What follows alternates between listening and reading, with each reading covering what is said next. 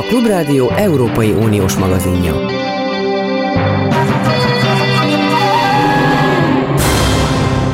Napot kívánok, Zentai Péter vagyok. Magyar vezetők ma is, és az elmúlt napokban többször is arra céloztak, hogy az év végéig meg fogja kapni az Uniótól Magyarország azokat a pénzeket, amelyek nagyon fontosak a magyar gazdaság fejlődése szempontjából, és kizárólag Magyarország nem kapta meg ezeket a támogatásokat, az összes többi kelet-európai ország megkapta. Hegedűs Dániel nálunk a mi rádiónk hallgatói számára is jól ismert tekintélyes nemzetközi politikai szakértő, tudós elemző. Jó napot kívánok! Jó napot kívánok, üdvözlöm a hallgatókat! Mi adja a, ön szerint a, ezt az optimizmust, mert e, valójában ennek mi tudjuk, akik ezt a rádiót hallgatjuk, ön pláne, hogy ennek ára kell, hogy legyen, még pedig nagyon komoly kompromisszumokat kellene kötniük a magyar vezetőknek Brüsszellel, és hát nem tudom, hogy eddigi pályafutásuk nyomán ez, ez logikusan következik-e. Úgy vélem, hogy részlegesen valóban van oka a magyar kormánynak optimizmusra ebben a tekintetben, és, és egészen egyszerűen azért, mert valóban jelenleg már Magyarország az egyetlen olyan Európai Uniós tagállam, aminek nem fogadták el a helyreállítási tervét, és nem fér hozzá a helyreállítási alapforrásokhoz. De ne felejtsük el, hogy körülbelül egy hónappal ezelőttig egy, egy magyar-lengyel tandemről beszélhettünk és, és az Ukrajnával szembeni orosz agressziót követően nyilvánvalóan az európai egység helyreállítása egy, egy meghatározó stratégiai kérdés lett. Ennek különös hangsúlyt adott teljesen nyilvánvaló módon ugye a hatos szankciós csomag kapcsán tapasztalt magyar blokkád, és, és ez vezette egyébként az Európai Bizottságot arra, hogy az elmúlt hónapokban gyakorlatilag kidolgozzanak egy, egy részletes úti tervet, hogy mik azok a különböző javaslati változtatások, csomagok, pontok, amiket a lengyel kormánynak egyébként a jogállamisági vitában teljesítenie kell ahhoz, hogy hozzáférjen a, ezekhez a helyreállítási alapforrásokhoz, és Lengyelországgal egyébként az Európai Bizottság valóban megállapodott. A, a várakozás sok szerint persze lehetünk optimisták, illetve e, kevésbé optimisták, hogy, hogy mennyire lesz keményen számon kérve egyébként ez, a, ez az úti terv és az egyes e, és az egyes eredmények és pontok Lengyelországon. Valószínűleg, hogyha tekintetbe vesszük, hogy az Európai Bizottság eddig mennyire keményen lépett fel a jogállamiság tekintetében, akkor, akkor lehet, hogy itt itt lesz a lengyeleknek is lehetősége arra, hogy tulajdonképpen szimbolikus eredményekkel hozzáférjenek a pénzhez. És, és az Európai Bizottság Magyarország tekintetében is tett egy, egy ilyen javaslatot, tehát politikai akarat van a megegyezésre Brüsszelben, az, hogy ténylegesen sikerül-e megegyezni a, az egyes konkrét pontokba a korrupció elleni küzdelem, ügyészség területén, ez, ez nyilvánvalóan kérdéses, és itt egyébként egyetértek önnel, hogy a magyar kormány eddig egyébként a felszínen sem mutatott semmifajta akár szimbolikus megegyezési készséget az Európai Bizottsággal, de, de azért nem lehet teljesen alaptalannak tekinteni a magyar kormánynak azt a kommunikációs optimizmusát, hogy bizony van lehetőség a megegyezésre ahhoz, hogy hozzáférjenek a forrásokhoz. Tehát elképzelhető, hogy fájtlat terítenek a múltra, a közelmúltra, az, hogy Kirill Pátriárka egy tulajdonképpen teljesen homályos, nem tudom kicsoda ügyében vétót emelt, aztán folyamatosan minden apró cseprő ügyben eh, húzzák az időt különböző eh, vacakolásokkal, hogy, hogy az oroszok időt nyerjenek valójában. És ezt mind meg lehet bocsátani. Nem, sen, szerintem sen, senki nem említette a, a megbocsájtásnak, vagy idézőjeles Na jó, de a megbocsátás a az, hogy akkor eh, mind, ha azt mondjuk, hogy igen, támogatjuk Ukrajnát százszázalékosan, ott vagyunk mögöttük, mibe kerül ezt nekünk kimondani, és akkor megkapjuk a pénzt. Um, Nyilvánvaló módon egyrészt ott van az a lehetőség, hogy a magyar kormány továbbiakban is blokkol eszenciális kérdéseket. Ugye ilyen volt egyébként a hatodik szankciós csomag óta, csak legutóbb ugye az európai minimumtársasági adókulcsnak a, a kérdése. Tehát látjuk, hogy egyrészt van zsarolási potenciál. Másrészt az, hogy önmagában az Európai Bizottság úgy dönt, hogy, hogy megállapodik a magyar kormányjal egy ilyen úti tervről, egyébként ez nem jelenti azt, hogy onnantól kezdve automatikus a forrásokhoz való hozzáférés. Az biztos, hogy a tagállamok szintjén, a tanácsban és az Európai Parlamentben is egyébként jóval nagyobb lesz az ellenállása a magyar helyreállítási terv elfogadásával kapcsolatban, mint ez egyébként Lengyelország esetében volt, ahol tudjuk, hogy igazából csak Hollandia tartózkodott a szavazásnál, mert nem talált maga mellé olyan partnereket, akik hajlandóak lettek volna elutasítani ezt a megállapodást. Úgy gondolom, hogy ezen országoknak a száma, akik egyébként készek elutasítani a magyar megállapodást, az jóval, az jóval magasabb lesz.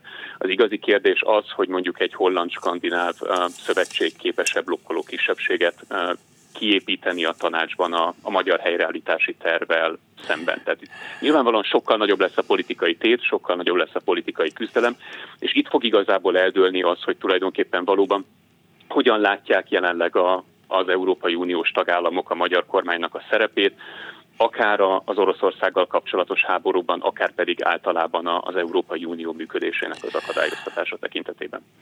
Ez a bizonyos minimális adó, európai szintű minimális adó ügyében a magyarok nyilvánvalóan vétóztak, viszont egyre erősödik a másik oldalon, a többségi oldalon az a nézet, hogy ilyen és egyéb ügyekben csináljanak a magyarok, amit akarnak, a többiek pedig ö, figyelmen kívül hagyják a magyar vétót, és így fog működni tovább Magyarországgal az Európai Unió. Ezt ön mennyire látja reálisnak, hogy egy új rendszert segít életre hozni Magyarország a maga furcsa magatartásával?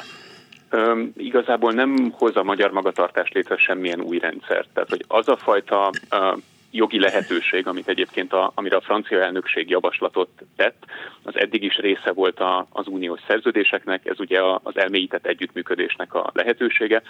Olyan szakpolitikai területeken, ahol nincsen kompromisszum az összes tagállam között, de mondjuk egy hangúságot igényelne a döntéshozatal, viszont van egy, egy szűkebb tagállami csoport, aki hajlandó egy, egy mélyebb együttműködést kialakítani. Erre van lehetőség kvázi új politika területeken, viszont, viszont nincsen lehetőség lehetőség a magyar vétó megkerülésére elmélyített együttműködésen keresztül például olyan kérdésekben, mint mint a külpolitikai döntéshozatal, hiszen létezik egy közös európai kül- és biztonságpolitika, abból nem lehet elmélyített együttműködést csinálni. Ugyanez vonatkozik egyébként a adott esetben a szankciós döntésekre, ugyanez vonatkozott egyébként 2020-ban ugye a, a hosszú távú 7 éves költségvetésnek a megalkotására, tehát igen, ez egy lehetséges jogi eszköz, jogi út arra, hogy új kooperációs területeken valóban megkerüljék Magyarországot, hogyha ott akadályozza az együttműködést, de a fennálló struktúrákban ez, ez nem alkalmas arra, hogy a magyar blokkádot egyébként leszereljék. Mhm. Tudom azt, hogy vannak különböző politikusok Nyugat-Európában és Európa szert az Európai Unión belül, akik megpróbálnak egyfajta ilyen pragmatikus szövegkörnyezetben távolság, egyforma távolságot tartani Ukrajnától és Oroszországtól, és abba burkolóznak bele, hogy a béke a legfontosabb, meg a gazdaság a legfontosabb, és azért a többségi elméleti álláspont és a kormányok részéről, Magyarország kivételével, hogy semmiben nem szabad engedni az orosz nyomásnak, mert bármiben engedünk az agresszornak, az gyakorlatilag egy megadás az agresszió előtt, és a következmények beláthatatlanok. Most ma keménykedett egy kicsit Oroszországgal szemben szokásától egy picit eltérően a magyar miniszterelnök a friss interjúban, de még mindig ott tart, hogy a végén úgyis az oroszok fognak győzni. Ezt nem így mondta ki, de egyértelművé tette, hogy az oroszok fognak katonailag győzni, vagyis kár a gőzért. Na most azt mondja, hogy külpolitikai, biztonságpolitikai, közös politika. Hát hogy, hát nem, nem látni, hogy hihetetlen mértékben orosz barát ez a politika azáltal, hogy nem kell, nem kell kimondani, hogy orosz barátok vagyunk, hanem be kell nyalni az oroszoknak. Egy, egy árva szót nem mond soha rossz szót Putyin elnökre. Úgy csinál, mint hogy lenne egy oroszországi agresszió, stb. De tilos, tilos. Itt van a kezemben a magyar nemzet. Minden nap egyetlen rossz szó nincs Putyinról, aki mindenek mögött van. Hol van ilyen még egy Európai Uniós ország, nem, ahol a hivatalos kormányzati politikában nem lehet kimondani Putyinnak a nevét negatív szövegkörnyezetben? nyilvánvalóan egyébként a magyar kormánynak a külpolitikai stratégiája csak akkor tűnik logikusnak és értelmesnek, hogyha valóban abból indulnak ki, hogy Oroszország egyébként ezt a, ezt a katonai konfliktust egyébként ilyen vagy olyan formában, de idővel meg fogja nyerni. Nyilván az, hogy ez a fajta elemzése a magyar kormánynak mind alapul, ez szerintem nyitva hagyhatjuk, valóban alapvetően azért eltér számos európai más tagállamnak a, a kormányzati értékelésétől. Miért, miért csak számos? Mondjon nekem olyan országnak a kormányát az Európai Unióban, amely e tekintetben tartalmilag ugyanaz. Nem arról beszélünk, hogy lehet egy kicsit, egy picit egyrészt, másrészt, nem, hanem arról, hogy hol van olyan ország, amelyik nem mondja ki, hogy Putyin háborús bűnös. Ebben teljesen igaza van önnek. Én nem is a Putyin háborús bűnösségének a, a nyilvánvalóvá tétele területén érveltem volna, hanem ott, hogy annak ellenére, hogy körülbelül ugyanazok az európai tagállamok alkotják, azért látjuk, hogy jelentős különbség van akár a NATO-nak a kommunikációja, illetve mondjuk ugyanazoknak a tagállamoknak az egyes individuális kommunikációja között. Tehát nyilvánvalóan jelenleg az a közös NATO álláspont, hogy valóban egy orosz katonai győzelem megengedhetetlen, Ukrajnára nem szabad diplomáciai vagy külpolitikai nyomást gyakorolni abból a tekintetben, hogy, hogy adott esetben rossz kompromisszumokat kössön, és, és ezáltal egy, egy egyébként az ukránok számára nem elfogadható békére kényszerítsék az országot, hiszen védekező háborút vív Ukrajna. Tehát, hogy ez a NATO álláspont, ez, ez teljesen egyértelmű. Viszont ha megnézzük, hogy egyes tagállamoknak milyen a kommunikációja, akkor egyébként azt látjuk, hogy vannak olyan kormányok, akik, hogyha nem is hivatalosan, de többé-kevésbé ugyanazt az álláspontot képviselik, hogy akár így, akár úgy Oroszország a háborút követően egyébként ugyanúgy a, az európai geopolitikai környezetnek a része lesz, továbbra is nagyon komoly biztonságpolitikai fenyegetést jelenthet az Európai Unió, illetve az Európai NATO tagállamok számára, és ilyenkor jönnek ugye azok a elsősorban Emmanuel Macron francia elnökhez köthető megjegyzések, hogy, hogy Oroszországot nem szabad megalázni. Mert egy megalázott Oroszországnak a viselkedése egyébként rövid és, és középtávon kiszámíthatatlan és további biztonságpolitikai fenyegetést jelent, vagyis azt mondhatnám, hogy igen, önnek teljesen igaza van abból a szempontból, hogy a nyilvános kommunikációjában nincs még egy európai kormány, ami annyi, olyan messzire menne, mint a magyar, de azt gondolom, hogy, hogy az a fajta gondolati logika, ami a magyar kormánynak az érvelése mögött meghúzódik, az azért, az azért jelen van jó néhány Európai Uniós tagállamban, meg NATO tagállamban, akkor is, hogyha például a közös NATO álláspont az nyilvánvalóan nem ez. De, de a, a logika mögött az van, hogy igen, gazdasági, pénzügyi szemszögből nézve az az embargó politika, amit az oroszokkal szemben csinálunk, vissza tud ütni, és sok szenvedést tud hozni reánk az európai népek azon részére is, amely népek egyébként százszázalékosan kétségtelenül Ukrajna mellett állnak. Magyarországon ezt az érvelést is hallani, de hihetetlen cinikus felhanggal azt mondják, hogy Ukrajnának is megvan az érdeke, Oroszországnak is megvan az érdeke, nekünk van egy sajátságos érdekünk, mi Magyarország oldalán vagyunk. Hát ezt a, ez, ez, ez, ez, ez, ez most gondoljunk, 1943-at írunk. Valaki azt mondaná, hogy, hogy mi, mi itt magyar érdeket, mi Magyarország oldalán vagyunk. És leszarjuk, hogy, hogy, hogy, hogy tudunk esetleg koncentrációs táborokról. Hát az egész abszurditás, nem? Nem abszurditás, hogy, hogy, hogy, hogy egyáltalán hogy kerül bele Magyarország az Európai Unióban ilyen körülmények között? Én számomra ez felfoghatatlan. Hogy... Um, Magyarország nem ilyen körülmények között kerül hát persze, az hogy Európai nem, Unióban, hanem De hogy, ben, hogy ott tudja hallatni a szavát egy ilyen, egy ilyen kormány, ilyen szövegekkel. Önnek nyilván igaza van abban, hogy, hogy valóban a, a magyar kormány kommunikációjából hiányzik az az egyértelmű morális állásfoglalás, ami, ami szinte minden, sőt minden NATO, illetve Európai Uniós tagállam kommunikációjában benne van, nevezetesen az, hogy éles morális elkülönítés van az agresszor és az áldozat között is teljesen egyetértek önnel, hogy ez nyilván a magyar kormányzati kommunikációban leszámítva mondjuk Novák Katalin államfőnek a kifejezetten a nyugati szövetségesek megnyugtatásására alkalmazott kommunikáció. Igen, ugyanez, ugyanezt csinálták mindig, hogy volt szereposztás az egyiknek az a fel, hát a Kádár időkben is tisztán emlékszem, voltak Nyersrezső, Biszku Béla, mindenfinek meg volt az maga feladat. Az egyik ezt a szöveget nyomta, a másik azt a szöveget. Minden diktatúrában így van. Még Pinochet diktatúrájában is így volt. Mindegyiknél.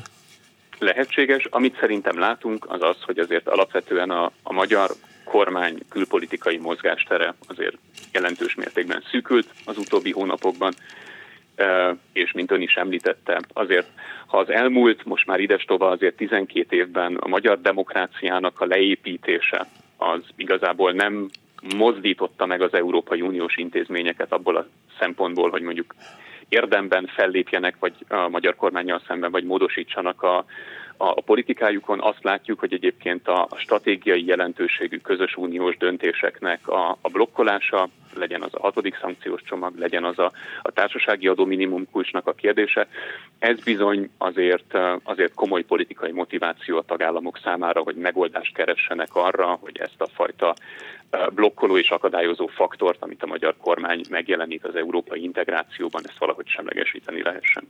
És ha nem nyer Oroszország katonailag, akkor ön szerint mi a következő lépés? Ha nem nyer Oroszország katonailag, akkor szerintem mindannyian bontunk egy üvegpesgőt és, és ünnepelni fogunk. Egyébként meg, meg úgy gondolom, hogy a, a magyar kormánynak a politikája ebből a szempontból viszonylag rizikótlan. Tehát nyilvánvalóan nem, szerintem nem lesz komoly negatív következménye utólag annak, hogy a, hogy a magyar kormány mondjuk eltért a, a fő uniós, illetve NATO irányvonaltól, és egy orosz barátabb politikát folytatott. Tehát legyünk őszinték, szóval nem nagyon tud már a, az Orbán Viktor vezette magyar kormány jelenleg sem más külpolitikai eszközökkel operálni, mint blokkáddal, vagy pedig, vagy pedig vétófenyegetésekkel. Nem akarom húzni az időt, és... Ez az izoláltság. Igen, igen. Nem akarom húzni az időt, és, és tényleg csak meg tudja emészteni, hogy Kirill Pátriárka azonos szintre került a magyar nemzeti értekek szempontjából, mint a kőolaj, embargó, ügye? Hát ez a Kirill Pátriárka kicsoda ez, a, ne, ki, ami, aki ne, miatt ezt meg kellett csinálni? E, nekem ezt nem kell megemészteni, én szerintem eléggé egyértelműen nyilvánosan állásfoglaltam abból hát ez a szempontból, hogy a, hogy a Kirill Pátriárka miatti további blokkolása a hatodik uniós szankciós csomagnak az alapvetően semmifajta viszonyban nem állt a magyar nemzeti érdekkel, és pont ezért is volt egyébként egy nagyon fajsúlyosan hibás külpolitikai lépés a magyar kormány részéről, hiszen ráirányította a figyelmet, hogy itt valóban, tehát ez egy olyan szinten destruktív magatartás, hogy, hogy már nem lehet egyébként mondjuk egy nemzeti érdekkövetésnek a, a viszonylag elfogadható narratív keretébe sem beilleszteni. Hegedűs Dániel, tudós külpolitikai szakértő, nagyon szépen köszönöm, viszont hallásra jó pihenést. Én köszönöm a lehetőséget, szép hétvégét, viszont hallásra. És most egy másik, egy picit azért hasonló, nem Európai Uniós ország, de egy nagyon-nagyon komoly NATO ország, ugyanakkor mintha annak a NATO országnak a vezetője és a magyar vezető egymástól tanulna a fonalban Tarim Demirkan, Magyarországon élő, dolgozó török újságíró. Jó napot kívánok! Hall engem? Jó napot kívánok!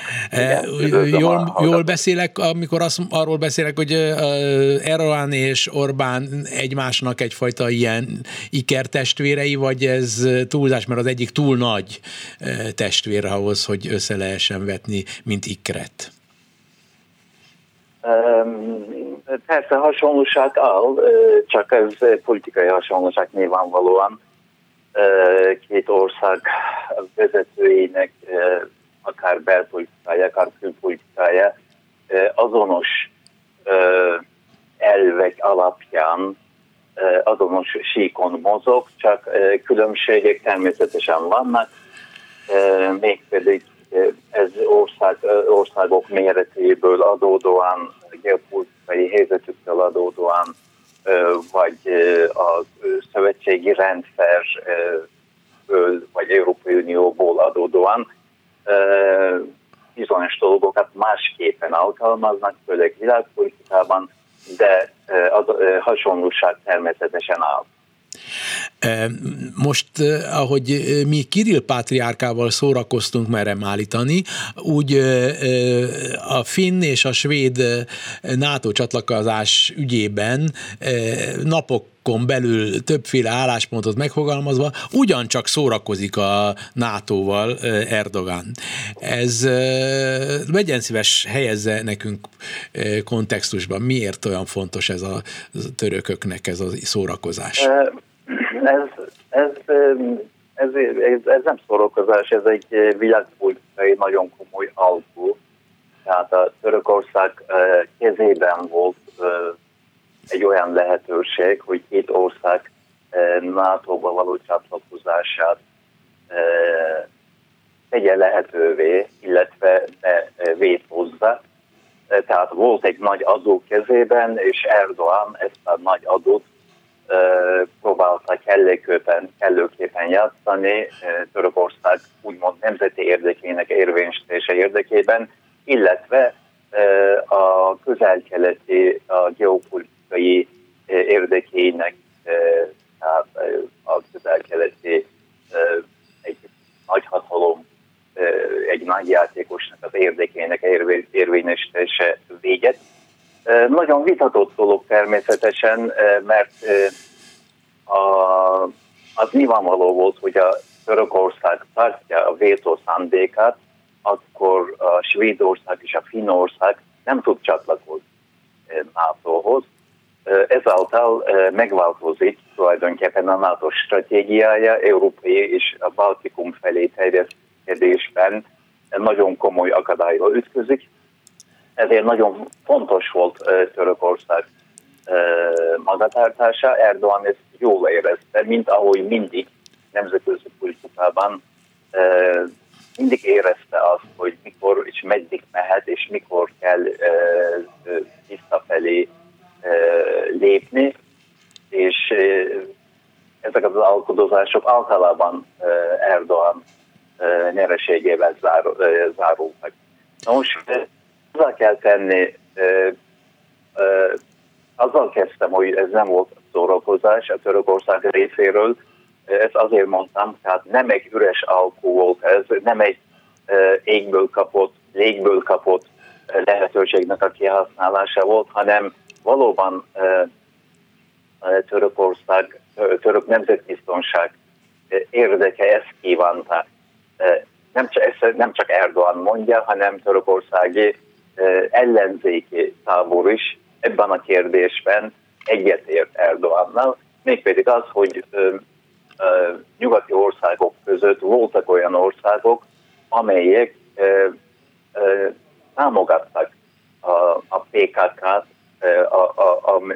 amely Törökország keleti vidékén, tehát kurdok lakta vidéken szervezkedő, és már 40 éve harcot is belső háborút vívó szervezet, amely kurd vidék függetlenségét célozva a török állam szerint, és ez a szervezet Európában, nyugati világban, a nyugati világ számos szervez, szerve által a terrorista szervezetnek nyilvánított szervezet, és annak ellenére voltak olyan országok, amelyek engedtek országon belül a, PKK-nak a szervezkedését, és támogattak.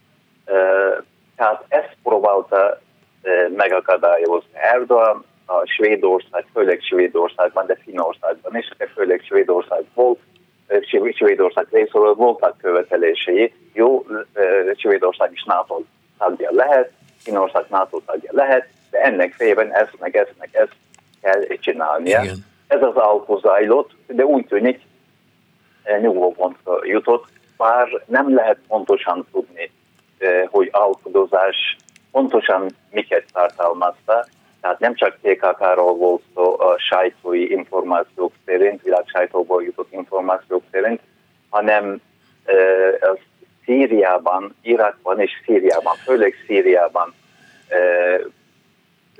a, ott helyben működő e, kurd alakulatok támogatásának a megszüntetése, és a Törökország szíriai beavatkozásai miatt a baltikum országok által, főleg Svédország által alkalmazott fegyver embargónak a megszüntetése is török követelmény volt. Sőt, török Erdogan meg sajtó információk szerint 33 embernek a kiadatását is kérte.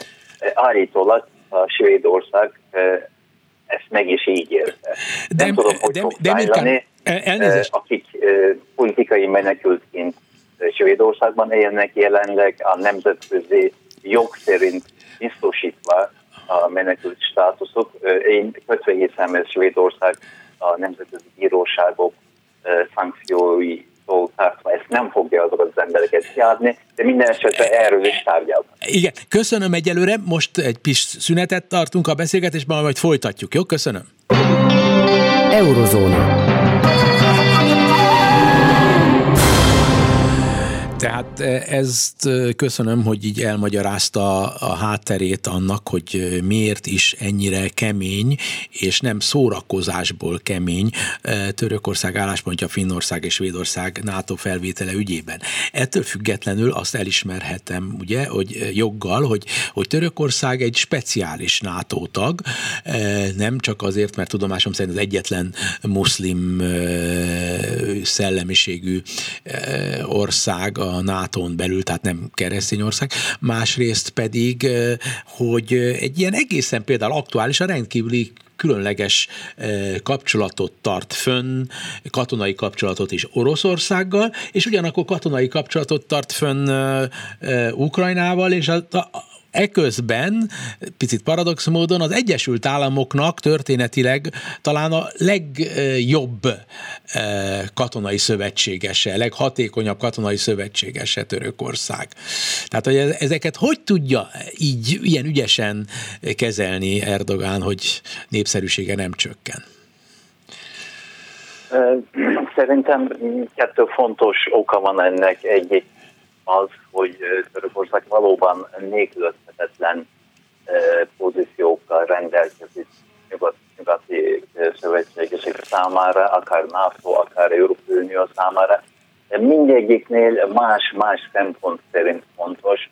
Tehát, mint tudjuk, Európai Unió számára akár a kelettel való kapcsolatnak a, a hídfő országa, iszlám világgal való kapcsolatnak, energia áthozatalnak a földrajzi kétje, ugyanakkor a, a menekültek számára fontos útvonal, tehát egy olyan ország, ahol a, a rossznak meg kell állnia mondjuk Európai Unió előtt.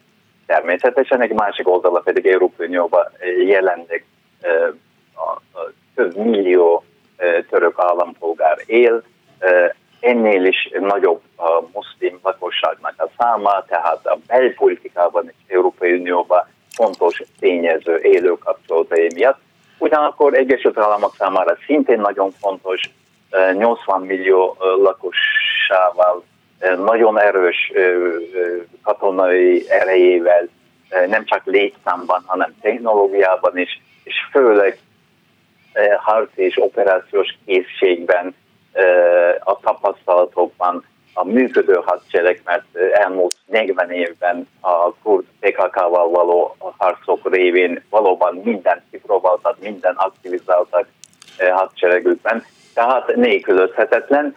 Ez nagyon jól használja Erdogan, és a másik tényező pedig, tehát a külpolitikában fontos másik tényező pedig az, hogy Erdogan nem riadt attól, hogy a szövetségesek között akár a nemzeti érdekek, vagy úgymond nemzeti érdeke érvényesítése érdekében, vagy révén akár keménykedni is tudjon, mert rájött, illetve megtanulta, hogy nemzetközi politikában elvek nélkül is meg tudja érvényesíteni saját akaratát.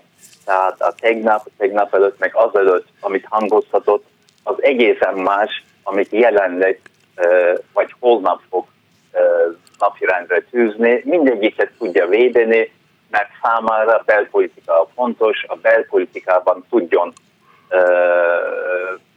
megőrizni a pozícióit, tehát hatalommal tudjon maradni, és minden ez alá rendeli.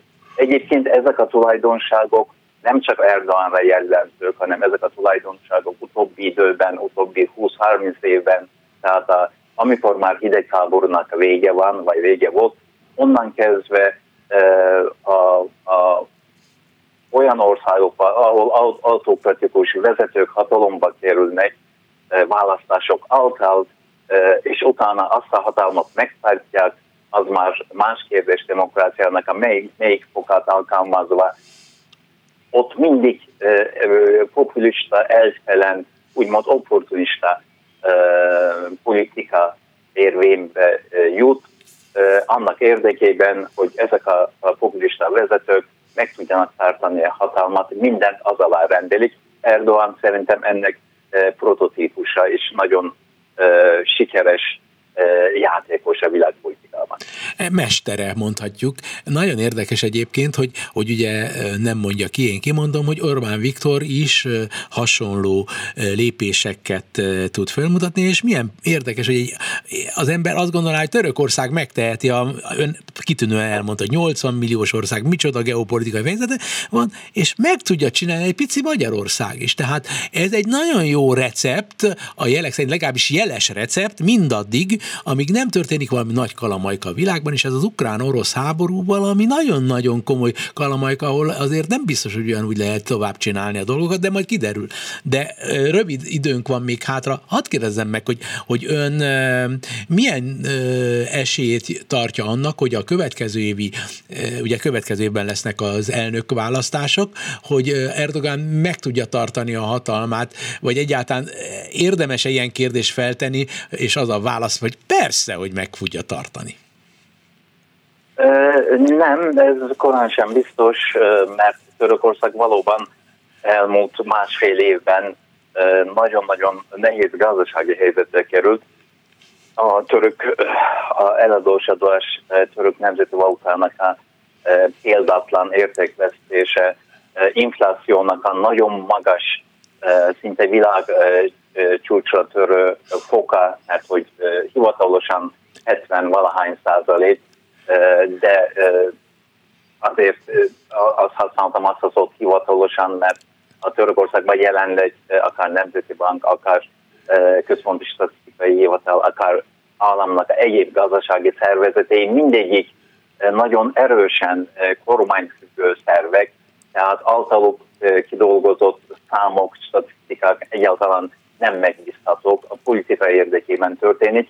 Tehát ha 70-75 százalékos inflációról beszélnek, a független szervezetek szerint közel ennek duplája lehet eh, reális infláció.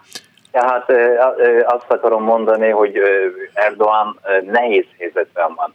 Törökországban jelenleg gazdaság nagyon rosszul áll, infláció nagyon-nagyon nehéz helyzetbe hozta a bér, bérből és a fizetésből élőket, és nyilvánvalóan ez, ezeknek az embereknek a szavazása fogja eldönteni e, a következő évben, hogy merre felé tendáljon török politikai vezetés, tehát kik kerüljenek.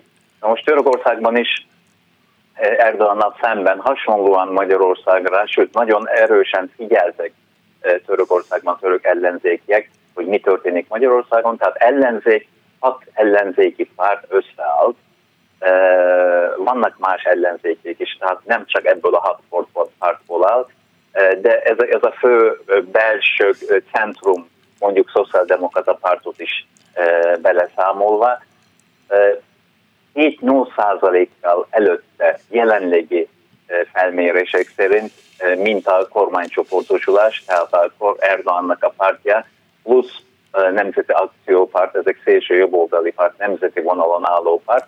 Ennek a két pártnak a összességéből, tehát e, ezt a párt, ezeket a pártokat támogató a népességi rétegnél 10%-kal, 7%-kal, körülbelül 7% igen, többet szavaznának az ellenzékre.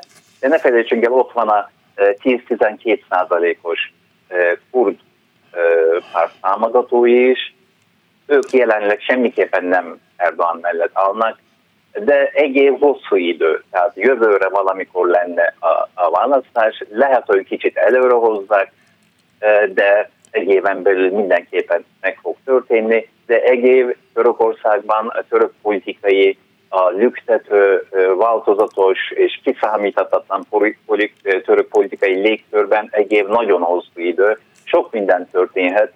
A nagyon labilis a, a Törökország környéki nemzetközi politikai helyzet, és háborúk ott vannak a határon, és Erdogan nagyon jól tud használni ezeket a kiszámíthatatlan tényezőket, hogy kicsit talán sietetve, kicsit megváltoztatva saját javára alkalmazzon.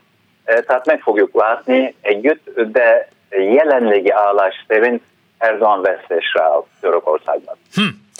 Nagyon érdekes, és nagyon jól rávilágított ön, hogy milyen kísérteties hasonlóságok vannak, kísértetiesen hasonló rendszerek között, még akkor is, hogyha olyan országokról van szó, amelyek egymástól olyan különbségeket tudnak felmutatni, mint ég és föld. Köszönöm önnek, Tarim Dermik, Demirkánnak, a mm, Magyarországon élő török újságírónak a viszont hallásra. Köszönöm, viszont hallásra.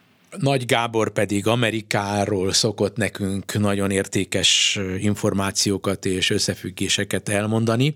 Most én azt kérdezem, szervusz Gábor, Szervusz, Péter. Azt szeretném tőled megkérdezni, hogy én hülye vagyok, vagy, vagy téged hetszellek, provokálok, ha azt mondom, hogy Amerikában zajlik egy, egy forradalom, és zajlik egy ellenforradalom, és te majd kibontod, és kitalálod, hogy mire gondolok. Tudod, mire gondolok, amikor forradalomok azért...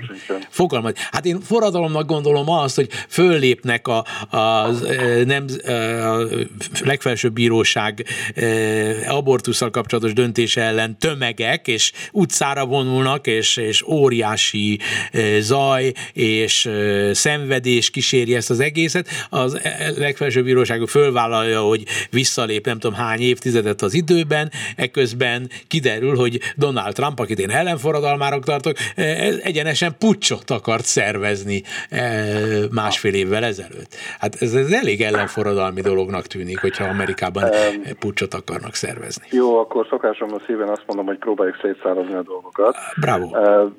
Valóban az történt, hogy ugye a legfelsőbb bíróság úgy döntött, hogy hatályon kívül helyezi azt a precedenst, amit az 1973-as Ró kontra Véd döntés jelentett abban, hogy legalizálta az egész országra nézve az abortuszt a terhesség 24. hetéig, és valóban vannak tüntetések, sokkal vehemesebb tüntetések vannak a döntés ellen, mint a döntés mellett. Ennek két oka van. Egyrészt a, a döntés mellett, tehát akik azt támogatták, hogy az abortusz legalizálását kimondó határozatot töröljék el, azoknak ez egy körülbelül négy évtizedes küzdelmüknek a gyümölcsét jelenti nem is igazán akarnak ennek örülni, mert érzik, hogy ennek politikai ára lehet, akik viszont, akiket viszont te látsz az utcán és tüntetnek az abortusz joga mellett, azok pedig úgy gondolják, amit, ahogy te is mondod, hogy évtizedeket lépett vissza az Egyesült Államok abban az értelemben, hogy az abortuszt, vagy általában véve a szabadságokat megítélik, de most némi cinizmussal azt mondom, hogy ez mind nem számít, majd az fog számítani, hogy a novemberi félidős kongresszusi választáson a tüntetők elmennek-e szavazni, és mennyien mennek el a nem annyira tüntetők közül. Tehát, és az amerikaiaknak majd azt kell eldönteni, még mielőtt egy kicsit elébe vágok lehet az egyik kérdésednek, novemberben majd azt kell eldönteniük, hogy a politikai választások szempontjából melyik a fontosabb, az, hogy magas az infláció és drága a benzin, vagy az, hogy az abortusz ügyében a legfelsőbb bíróság olyan döntést hozott, amivel nem értenek egyet. Ebbe hogyan ö, ö, ágyaznád bele azt a rendkívüli ö, vallomást, amit az Fehérház egyik volt alkalmazottja, egy ifjú hölgy adott, mi szerint tényleg Donald Trump és néhány ismert és kevésbé ismert alak körülötte, például Giuliani, a legendás hírű egykori New Yorki polgármester. A valaha legendás, A valaha legendás, igen. Azóta sok negatívum megjelent róla, de minden esetre ezek nem hogy csibészként viselkedtek, hanem, hanem őrültként egyrészt, másrészt pedig ragadozóként, ha igaz, amit elmondott az ifjú hölgy, és hát azért ennek is, ezeknek a fejleményeknek is kell kell legyen valamiféle hatásuk a jövő év, a, az év végén Igen. esedékes választásokra. Mind a két dolog egyébként, hogy összekössem neked ezt a kettőt, a Trump ügyében történteket és az abortusz ügyében történteket, mind a kettő azt mutatja, hogy az amerikai társadalom egészen végletesen ketté van szakadva.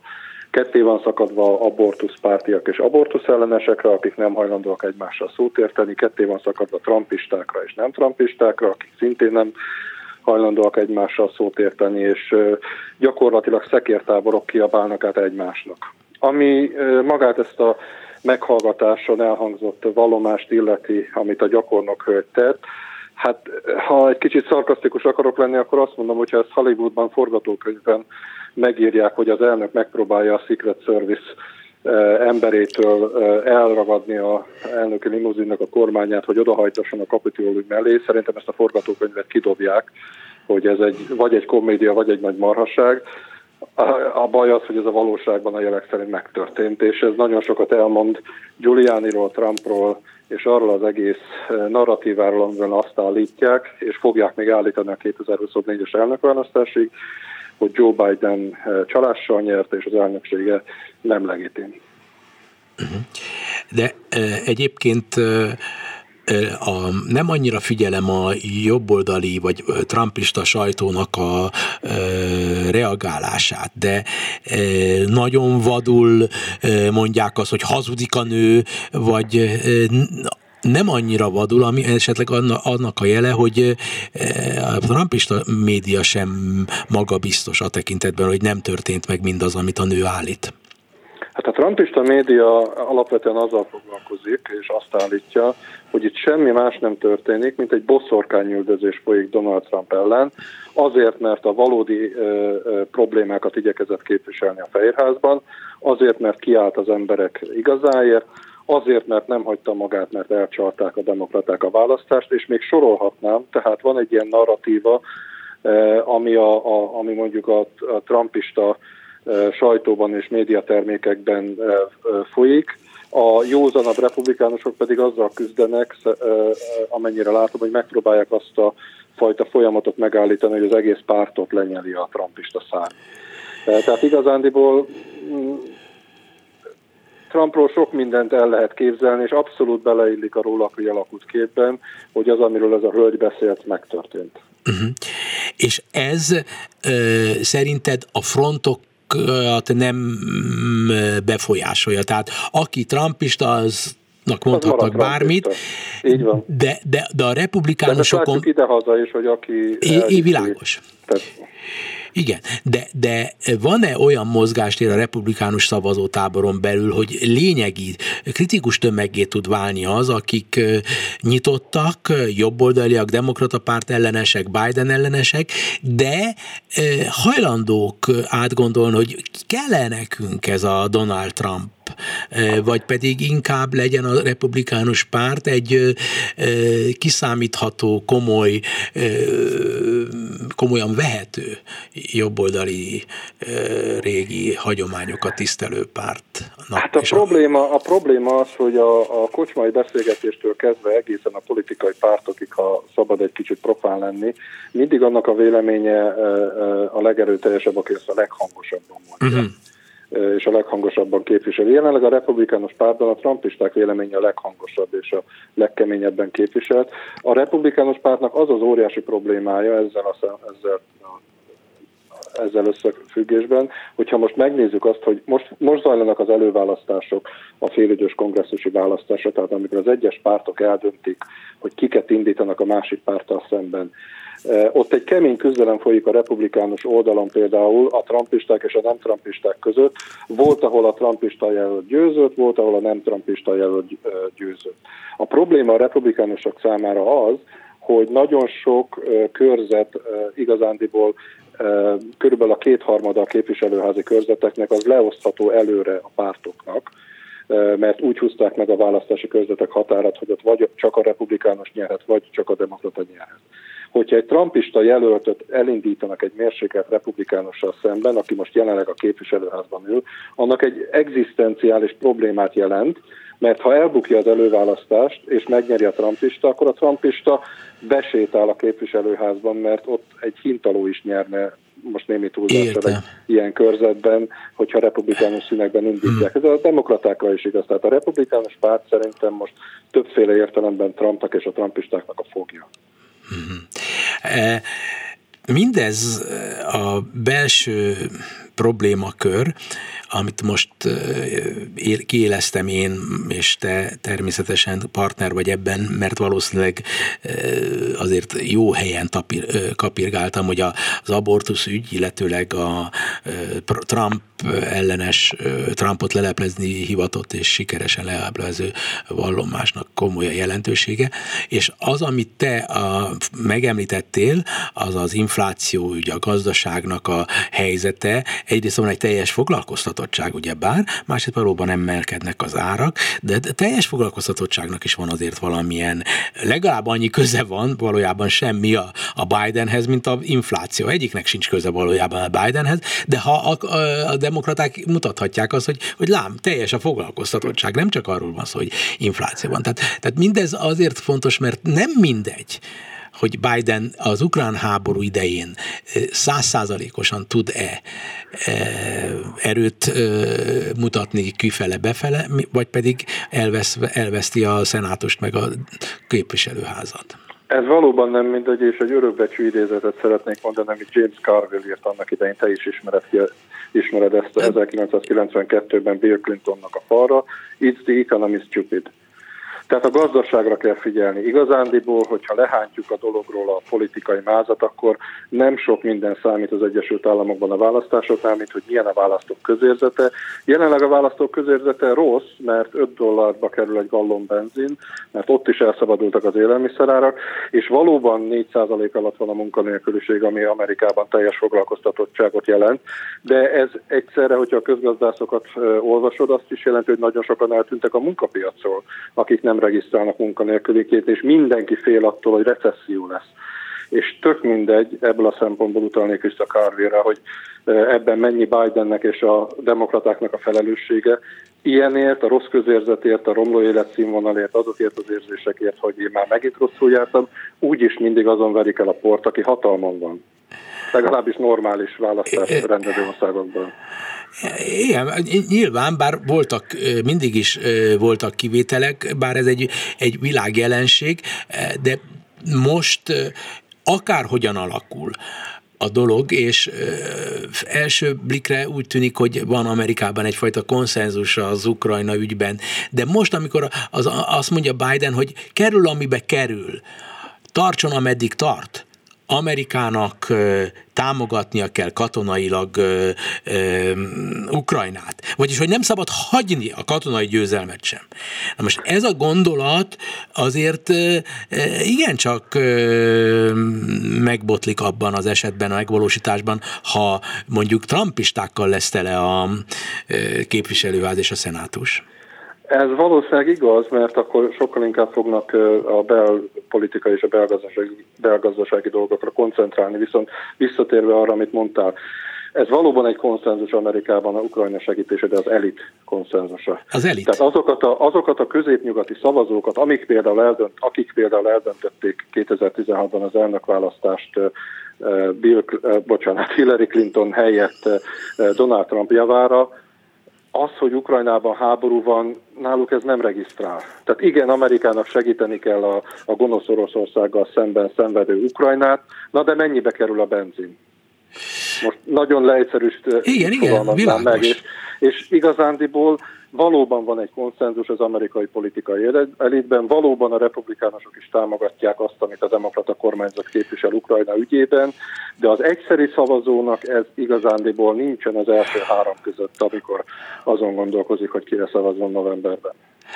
Igen, de, de kívülállóként Nyugat-Európából, Európából nézve nagyon nem mindegy, hogy, hogyha például újabb és újabb hatalmas fegyvertámogatásra van szükség, sőt, egyre valószínűbb, minél inkább húzódik a háború, hogy, hogy egyre közelebb kerül a fronthoz az Egyesült Államok, egyre aktívabbá válik. Hát egy ilyen körülmények között azért, hogyha elefestetett, hogy a trumpista mert nem mindegy, hogy milyen republikánus, ugye bár, mert egy csíni, eh, aki eh, mérsékelt republikánus, és az apukájának a, a folyamánya, eh, tehát, a, a, tehát egy, egy, egy világpolitikai szakértő, és egy, egy Trump, aki teljes mértékben öncélú, de nem mindegy, hogy, hogy, hogy ki, tehát ez a mi, mi szempontunkból nem mindegy.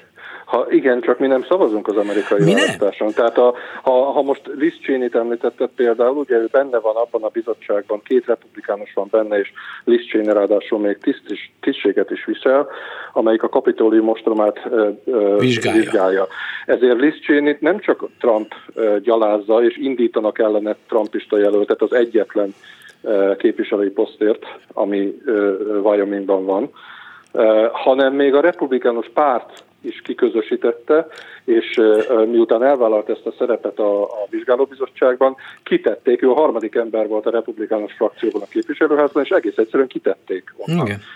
Tehát Liz Cheney ebben, a, ebben az értelemben az általad felsorolt mérsékelt irányzatot képviseli, antitrumpista, meg is itta a levét, mert a republikánus párt jelenleg ilyen. Értem. Tehát, tehát nem tudsz nekünk a tudásod alapján garanciát adni arra vonatkozóan, hogy, hogy, a, hogy, hogy, hogy akárhogyan alakul is a, a időközi választás, mégis az Egyesült Államok keményen képe, vagy az elnöknek akkor is van akkor a hatásköre. Van mozgástere, különösen háborús, háborús, aha, szóval háborús körülmények között vannak olyan elnöki hatáskörök, amelyeket nem tud megakadályozni, hogy gyakorolja a... Eleve, eleve érvényben van még az a felhatalmazást, amit az amerikai kongresszus szeptember 11-e után adott az elnöknek. Uh-huh. Jó, hát akkor egy picit úgy érzem, hogy kő esett le a szívemről, mert közismerten nagy trumpista vagyok, csak hülyeskedem, de neked viszont teljes komolysággal megköszönöm, hogy helyre tettél, és helyre tetted azokat a hallgatókat, akik olyanok, mint én, hogy ilyen illúziókat kell. igyekeztem elmagyarázni a legjobb tudásom szerint, amit Igen. Látok. Nagyon szépen köszönjük Nagy Gábornak. Viszont hallásra a hallgatóktól elbúcsúzom. Eurozóna. A Klubrádió Európai Uniós magazinja.